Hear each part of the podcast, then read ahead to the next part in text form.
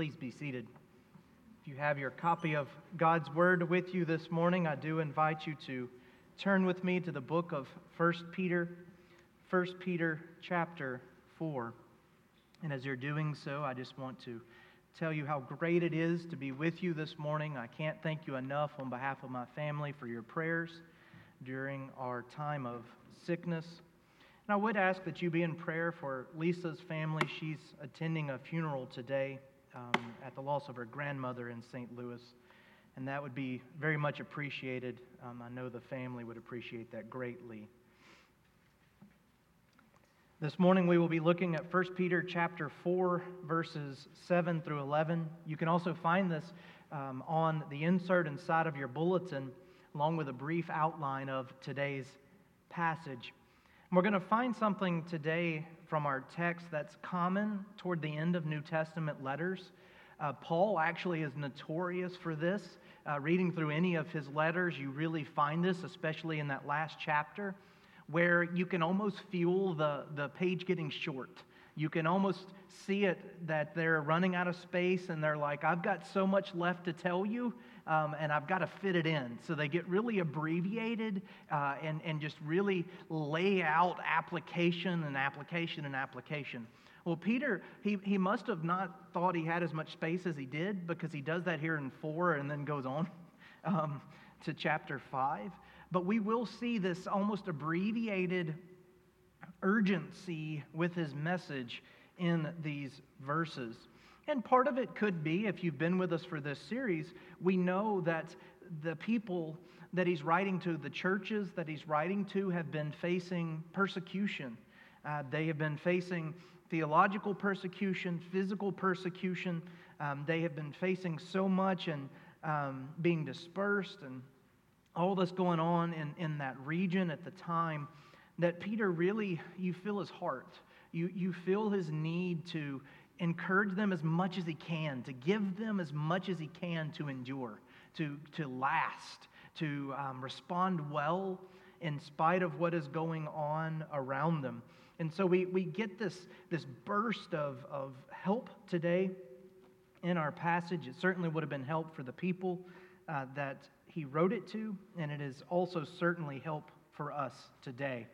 With that being said, I do invite you to follow along with me as I read this morning the word of the Lord for us today. 1 Peter chapter 4, beginning in verse 7, and I'll read to the 11th verse.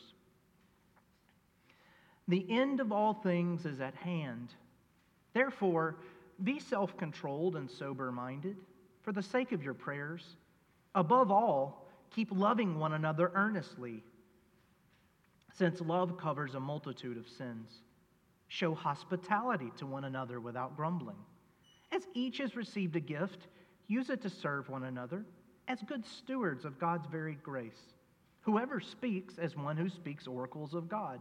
Whoever serves as one who serves by the strength that God supplies, in order that in everything God may be glorified through Jesus Christ. To him be glory and dominion forever and ever. Amen. And the grass may wither and the flower may fall, but the word of the Lord will stand forever. And just like the grass receives its nourishment from the water of the sky, so too will we, his people, receive his nourishment from his word today. Would you please bow with me as we go to the Lord in prayer? Dear Heavenly Father, we are much like the grass, in that if you do not nourish us today, we will not be nourished. If you do not provide what we need for life, if you do not sustain us this day, this hour, we will not last. Oh Lord, I pray for each and every one here and those joining us online that they would seek to live lives that last, lives that matter, lives of purpose, lives that fulfill your calling upon each and every one of us. We can learn that calling and we can learn that purpose and we can learn to live in that strength through your word. And so I pray this morning that through the power of your Holy Spirit, you would provide these things for us, oh God. I pray this in Christ Jesus' name. Amen. A lesson that my father taught us sons growing up, he's a land surveyor And he was always very um, committed to teaching us land navigation, teaching us woodsmanship, and teaching us how to survive in the, with the wilderness. And he would often take us out and he would give us a, a surveyor's compass and a map and tell us to get to a destination. He'd give us a point, a, a place to get to, a, a, goal. And he would have us use that compass and, and track our way through the woods. And um, he did this even from a very young age. And uh, there was a lot of times that we didn't get there and we didn't make it. Um, we would be off. And um, the, the lesson that my father would, would always impress upon us as um, land navigation that half a degree, a little bit, one degree, just a little bit off at the start across a mile, two miles, several miles can end you way off course. Can end you way off course. He loved this lesson and he loved teaching it to us. As a surveyor, he understood the importance of absolute precision when charting a course. If you don't pay attention at the beginning and then check yourself along the way, you stand no chance of getting to the destination.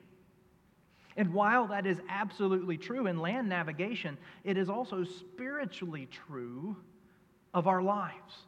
It is, it is spiritually true for us today that if we don't check our course, if we don't make sure that we're aiming at the right place, and that we're moving incrementally toward that goal, toward that destination, we can get off. We can veer out of place and we can find ourselves at the end when we think we're where we're supposed to be to be off by a great deal. We must ask ourselves as Christians are we living with the end in mind? Are we living with the goal that, that at the end of our life, at the end of our journey, we have glorified God, we have served Him as He has gifted us and as He has called us to? Have we loved others rightly? Have we used ourselves to our fullest ability? In your work, in your school, in your interactions with others, with your neighbors, with your friends? Are you tracking according to God's plan for your life?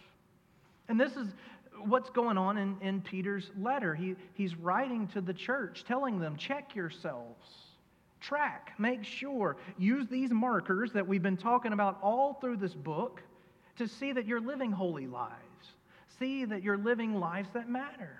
So that when you get to the end, which remember, for many that Peter was writing to was death from persecution, so that when you get to that point and we look back you will see that you've lived a full life, a life that glorifies God, and a life that shows his love to one another.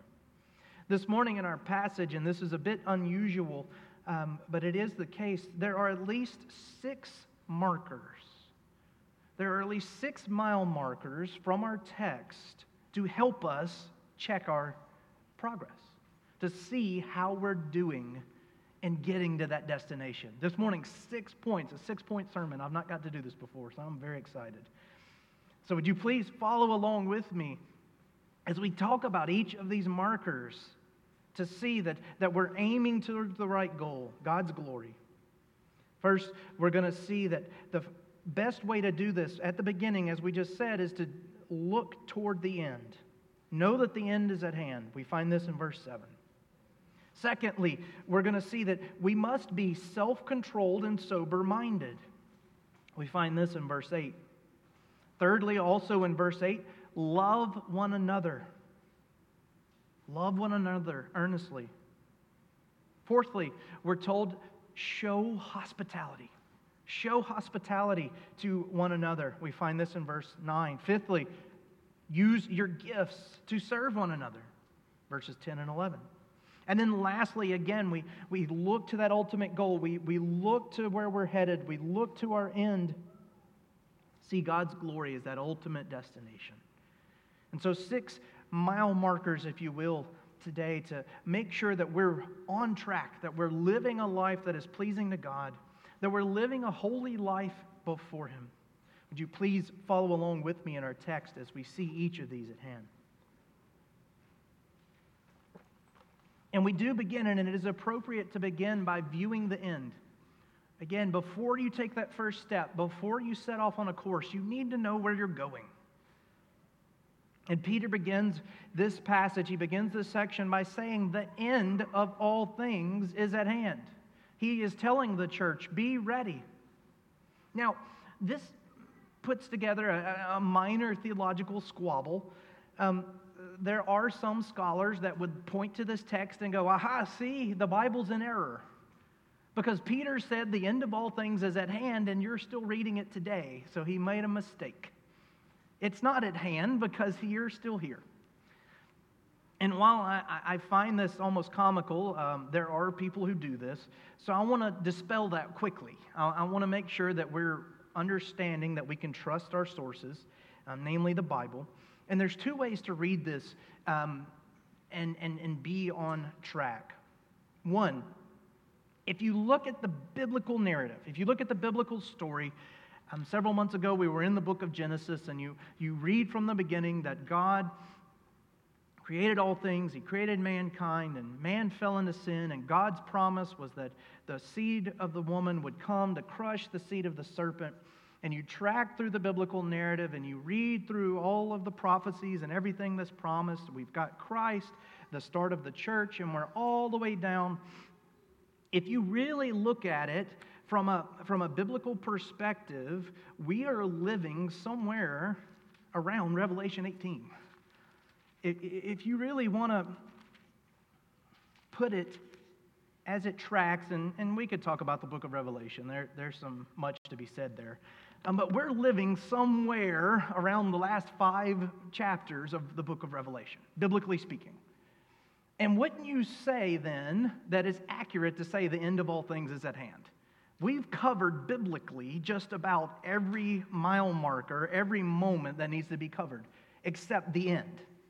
We are close. We're on the final section, we're on the home stretch. And that's where we find ourselves from a narrative sake. We're so close to the final pages. And so when Peter says the end of all things is at hand, he means really all that's left is Jesus to come back, to make all things new, to cast down Satan, to bring in the final judgment, and then eternity. And so, one way to see this is to see it in that way, to see it in that biblical sense that we've checked nearly every box. And then there's another way to, to um, respond to this, and, and this one I think is even easier than that.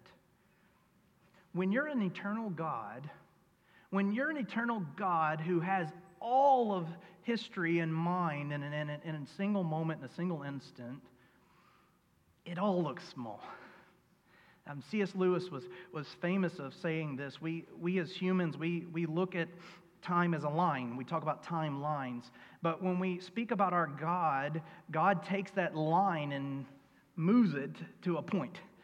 And then there it is, all of history, all of reality, all of existence. We look at it as a line, and he turns it on its end and sees it as a dot. So when, when, when God looks at this, the end is at hand. We, we are right there. A, a thousand years is but a day to our God. And so I, I, I offer you this not because it's insignificant, but just so you're aware that there are scholars, there are people that are trying their best to discredit God's word.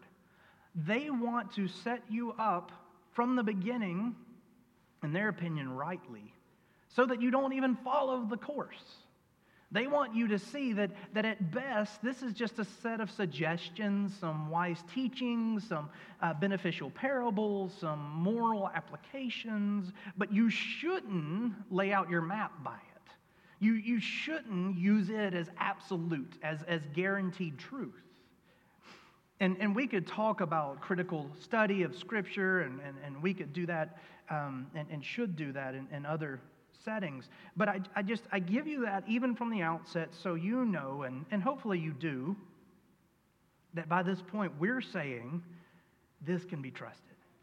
When God says the end of all things is at hand, he means the end of all things is at hand. And at the end of the day, whether we understand it or not doesn't make it less true because God understands it. And so we start with the end in mind. And I just I give you all of that so that we can trust what's being said. So with that in mind, let, let's let's apply this. Let's look at this and ask, what does that mean? And I love, I absolutely love what John Calvin says um, upon this section, asking, what does the end of all things mean? Why did Peter write this? He says this The apostle wrote that he might rouse the people from drowsiness. He reminds them that the end of all things was nigh, by which he intimates we ought not sit still. We ought not sit still in this world from which we must soon remove. It is no wonder that the cares of this world overwhelm us and make us drowsy if the view of present things dazzles our eyes. For we promise, almost all of us, an eternity to ourselves in this world. At least the end never comes to our mind. Calvin is saying that Peter writes this to shake us, to wake us up. Dear Christian, the end is at hand. Looking at that big perspective, zooming the lens out. Wake up. Wake up and see that the years are quick. Wake up and see that eternity is at hand. An eternity in God's presence or an eternity in God's judgment is at hand. Wake up. Don't get distracted. Don't let the little things of this life, which may seem like big things, but truly speaking, they are small. Don't waste your life. Live faithfully with what you have been given. Many places we could go in Scripture. The, the book of Ecclesiastes, um, we could look at James. I love what James says in 414. What is your life? You are a mist that appears for a little time and then vanishes. Peter is challenging the church, is challenging us to see it all, to look at the map. There's a definite start and there's a definite finish. We don't know the miles in between, but we know that each point is reality. And you're moving further from that start dot and closer to that finish dot each and every breath. And this has an impact on our lives, doesn't it? Doesn't that shape how we think? Doesn't that shape how we act? Doesn't that shape our decisions? Once we start thinking that way, once we, we get that mindset that this is going to end, that this is all coming to an end, that there is a, a, a finish line here. It really does shape us and change how we think and how we act. And so we begin the first mile marker, the first check mark is to consider the end and keep that in mind.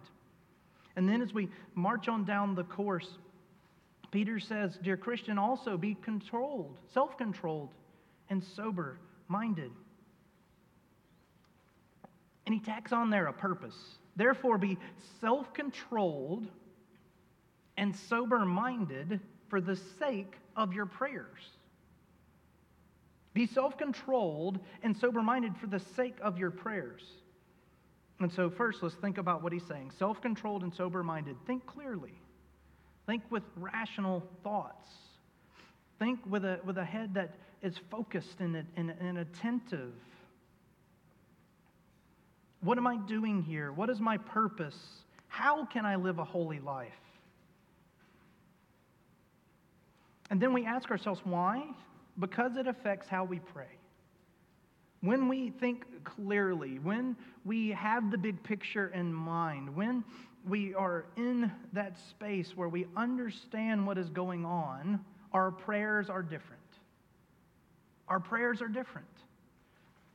We start praying in a way that says, God, what is your will? God, what do you want? We, we use the Lord's Prayer. We, we use it each and every service. And if you listen to the words that we offer there, Lord, give me what I need. Lord, protect me from evil. Keep sin out of my life. Help me forgive others as I myself am forgiven.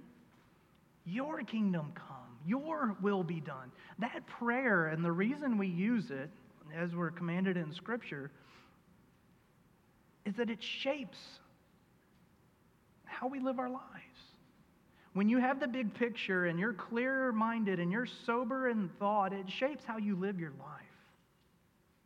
It, it becomes less the, the prayers of our youth, and, and I completely understand, and I'm not ridiculing us for it, but Lord, help me ace this test. Lord, help me make it through PE today. Lord, help this person like me. Help. We, we have this childlike way of praying in our youth.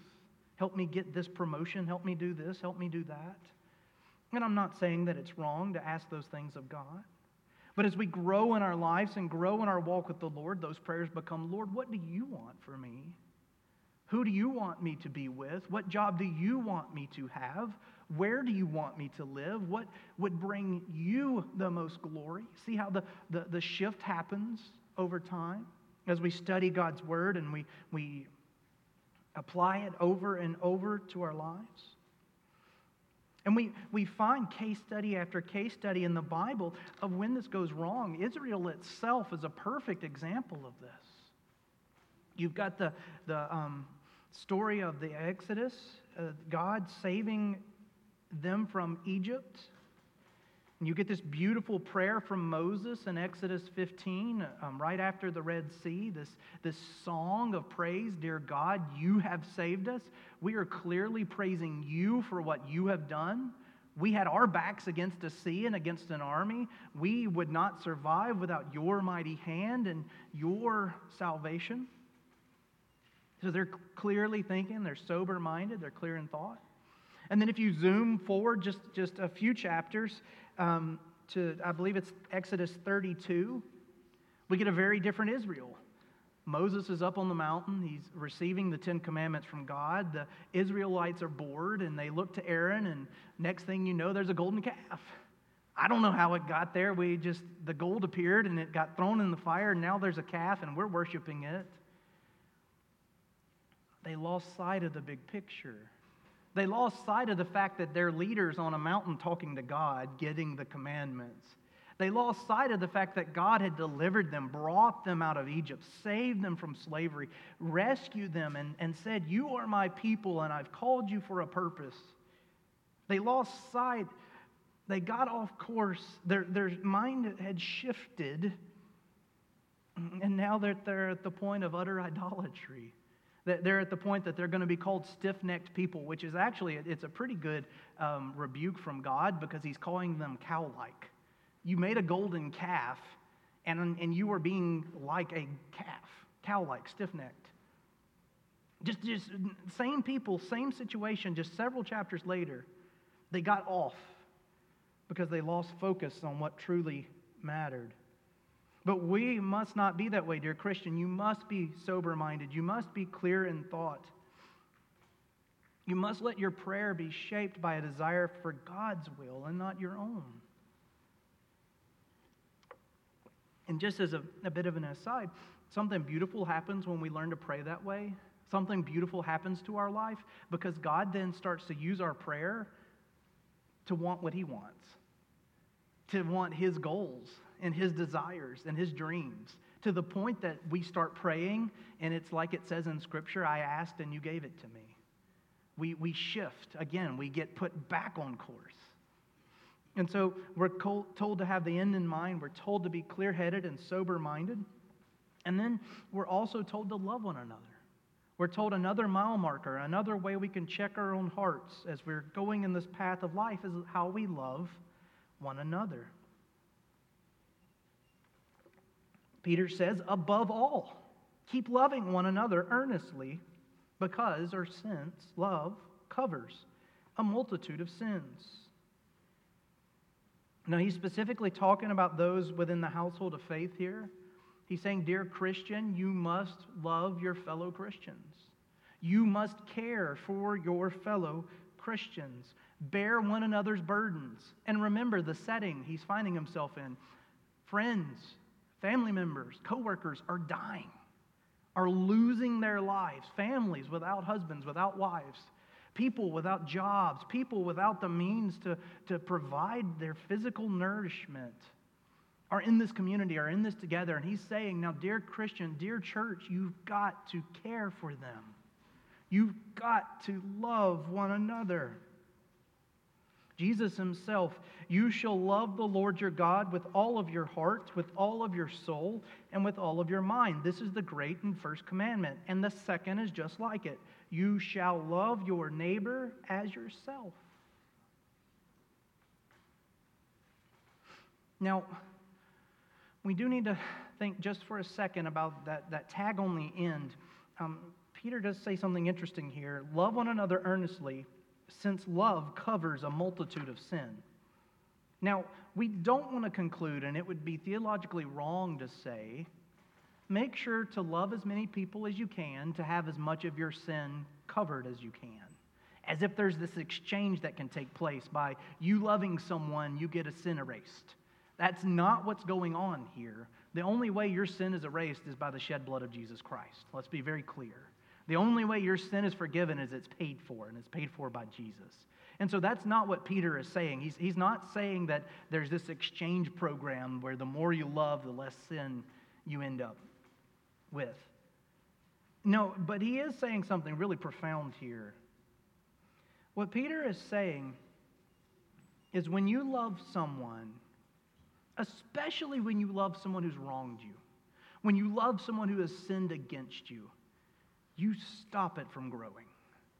When you decide to love someone who has acted wrongly against you, who has sinned against you and, and done something against you and against God, and, and you say, No, I'm going to love you in spite of this, you put a marker there you put a block there. It's, it's, it's much like for many of you gardeners when you put up a wall or you, you um, draw like a, a line with your rocks or your mulch or whatever. You're saying this stops here and I'm not going to let it spread.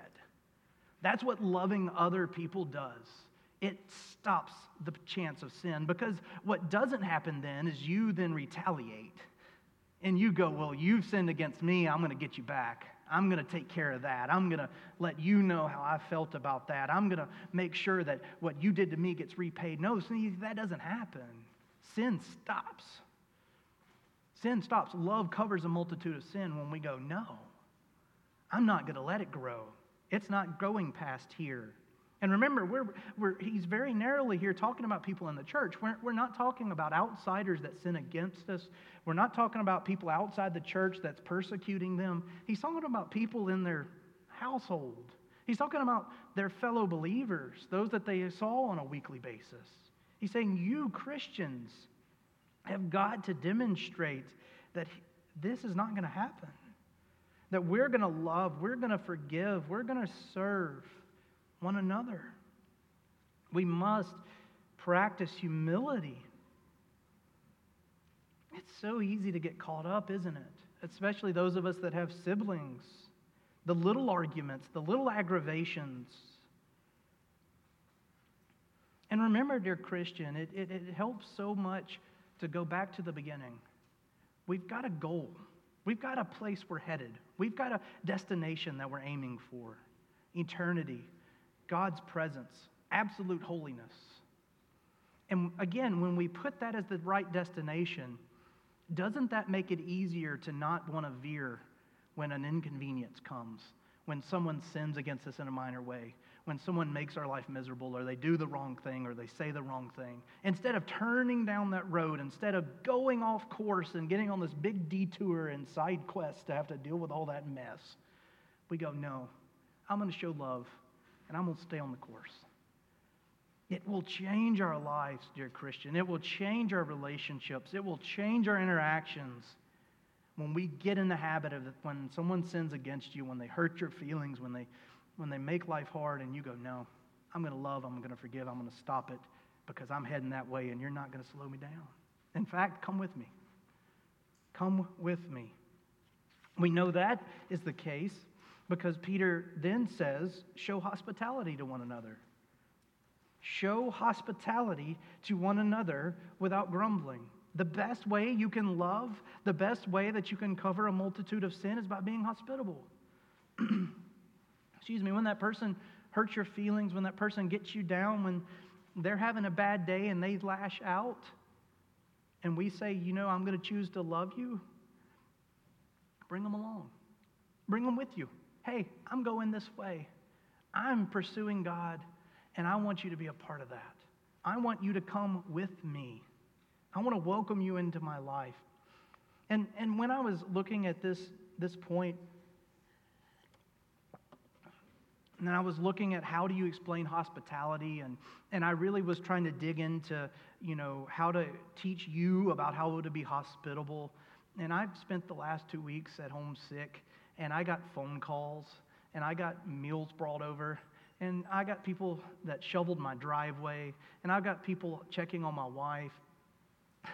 The only thing I really want to say to you, church, about hospitality this morning is thank you. You, you as a church, you are uniquely gifted in the gift of hospitality. And I just, I want to thank you from, from the Lord. I, I really do. You all are so quick with reaching out to one another and making that phone call and, and, and checking on one another and seeing how they're doing. I know it in my own life, and I know many of you know it in your own as well. This, this church really was planted from groups of people from Lee's Summit that were getting together regularly to pray for God to raise a church in Lee's Summit. You are the consequence of this point. This, this mile marker, you are so good at this. You do this so well, letting people in, inviting them over, opening your lives to them. And so, all I can say on one hand is thank you, as one who has been the recipient of it. But also just know how powerful that is. Know how beneficial that is for the kingdom of God because the, the world doesn't care. The, the, the, world doesn't care about each other. The world doesn't care about how one another's doing. I, I, have been reading some jokes recently about the, the, the way that HR works in America versus in other countries. And it would talk about this one guy, he, he got in a car accident on his way to work, and he was begging with his boss the chance to work extra hours to make up for the time that he missed. And it's like that's how it works in an American system because they don't care. You're just, you're a way to get something out of them. And then in other countries, it talked about how much you could have time off and opportunity to heal and get better because you matter. Well, whether that's true or not in our workforce, it most certainly should be true in the church. It most certainly should be true in our lives that, that we are looking out and looking for opportunities and ways to say, Are you okay? Because it will make all of the difference in the world. And another, again, another mile marker, and, and Peter's really good in this passage of just continuing to zoom in. A way that you can do this specifically, that you can be hospitable, is by using your gifts. By using your gifts, the way God made you and how He made you and the way He wired you for each other.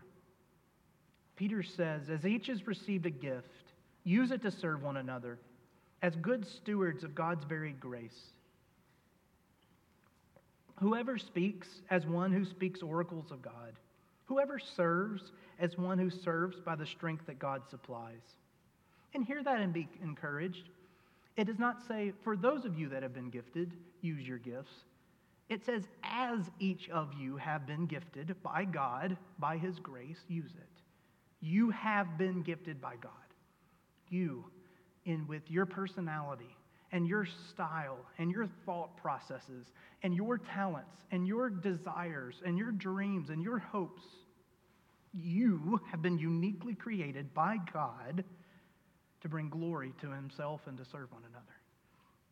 And that looks different from person to person. That looks different for each of you. For, for some of you, it is the ability to pick up that phone call Pick up that phone and call.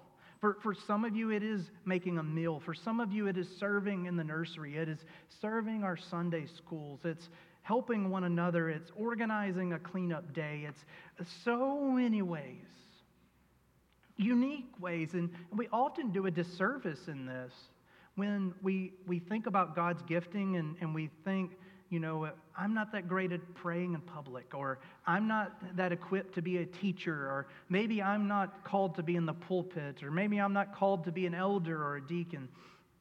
We can get really bummed out when we start thinking that I don't have one of those big gifts. And the reality of it is, being that person that says hey to the visitors that come, you are one of the most important people in this church. Being able to remember birthdays and anniversaries, one, I don't know how you do it, but um, you are one of the most important people in this church. The phone calls, the handshake, the quiet prayer at home for someone else. That's God's gifting on your life, and that's you using it for His glory. And never, never, never make little of yourself or of how God can use you for His kingdom. You, you, you do not even understand, and none of us do, the, the impact that those little things can have for the kingdom. Now, he does say, as one who speaks, speaking oracles of God, whoever serves is one who serves by the strength that God supplies, but that's not excluding the other gifts. He's just using these as examples to use what you've been given by the strength that God supplies. I pray that you are encouraged, dear Christian. And again, we, we put this back in the context of we've got people that are being killed for their faith. We've got people that are being murdered for their faith, that are being cast out of their homes, displaced from their work, separated from their families. And Peter is saying to them, he's saying to the church, unto death, unto the end, use whatever you've been given well. I think of Paul and the Philippian jailer. Paul showing mercy to the person that's seeing about his death ends up converting him, his whole household, by humbling himself to this jailer. No, we're not, we didn't run away. You don't have to kill yourself. Please, in fact, please don't. You're coming to my house. You're going to tell them what you know today. That little act, just a little kindness, God's mercy, changes lives. It, it, it, it changes lives. And again, if, if we put this all together, if we look at this as a roadmap, we start by having a right mindset of the end, then we start using what we have been given. We, we, with a clear and sober mind, we love one another through the ways that God's given us. And then we get to the end, we get to the final dot, verse 11. God's glory is the ultimate goal, it, it's the destination. It's where we're headed. It's, it's what we should place as that, that point on the map. Here's what we want. Peter concludes it, and I love the beauty of this. In order that in everything, all of this, everything that's been said, God may be glorified through Jesus Christ. To him belong glory and dominion forever and ever. Amen. All of it. Our clear thoughts, our clear prayers, loving one another, forgiving one another, using our gifts for one another, hospitality with one another, all of that, that Jesus Christ may be glorified. And when that is the destination, when that's our, when that's our course correction, when that's our goal, and that's how we're checking ourselves, asking, Am I doing it right? Then again, everything changes. You losing that job ends up being an opportunity to bless God in a new way. You not getting that promotion, you getting that flat tire, them being out of what you needed at the grocery store. All of these things, all of these minor moments, all of these things across your life start to become a bigger picture than you can imagine. Because you're going to say, God's glory first. God's glory first. And I, I hope we're blessed with it. And I don't know that we will, so I can't promise it to you. But I hope when we get to heaven and we can sit down with God and He replays our life before us, I hope that we get to see just a taste, just, just the, that, that red light that caught you, that meeting that you missed, that inconvenience, that thing that happened. All I want to just, just get a taste of those little annoying things that we go, oh, my life's ruined. This is the worst thing ever. And then God goes, and this is where I blessed myself and or I glorified myself and blessed you because of that. Here's where I protected you from this. Here's where you didn't get hit with, with a car because of that. And just I would love to see, and I, I, I do pray that, that I would get the chance to see that. But even if I don't, even if I don't, even if that's not part of God's plan, know that it is part of God's plan. And when we choose to live a life that says God's glory is the ultimate goal through Jesus Christ, why? Because Jesus lived, died, and rose again to forgive us of our sin, to make us right before God. He takes everything in our lives and uses it to bless us and to glorify Himself. And that, my, dear Christian, is, is a wonderful why. Why do I live as a Christian? Why do I hold to this book? Why do I try so hard to honor him and to live that holy life that he calls us to in that first chapter? Why do I go through so much suffering? And why do I go through hardship? And why do I, I live this way even when it costs me so much? In order that in everything, God may be glorified through Jesus Christ. To him belong glory and dominion forever and ever.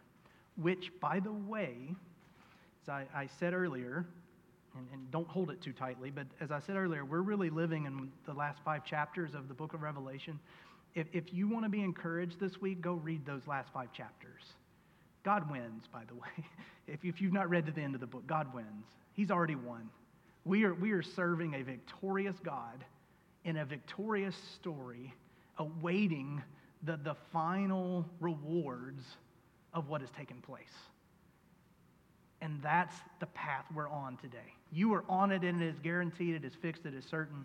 If you are a child of God, you will get to the end. We're promised by the perseverance of the saints that He will see us through. And by saying that this is how we're going to live our life, we will live lives that matter, that have purpose, and that have joy. Oh, that you would have joy in your life today. Let us pray.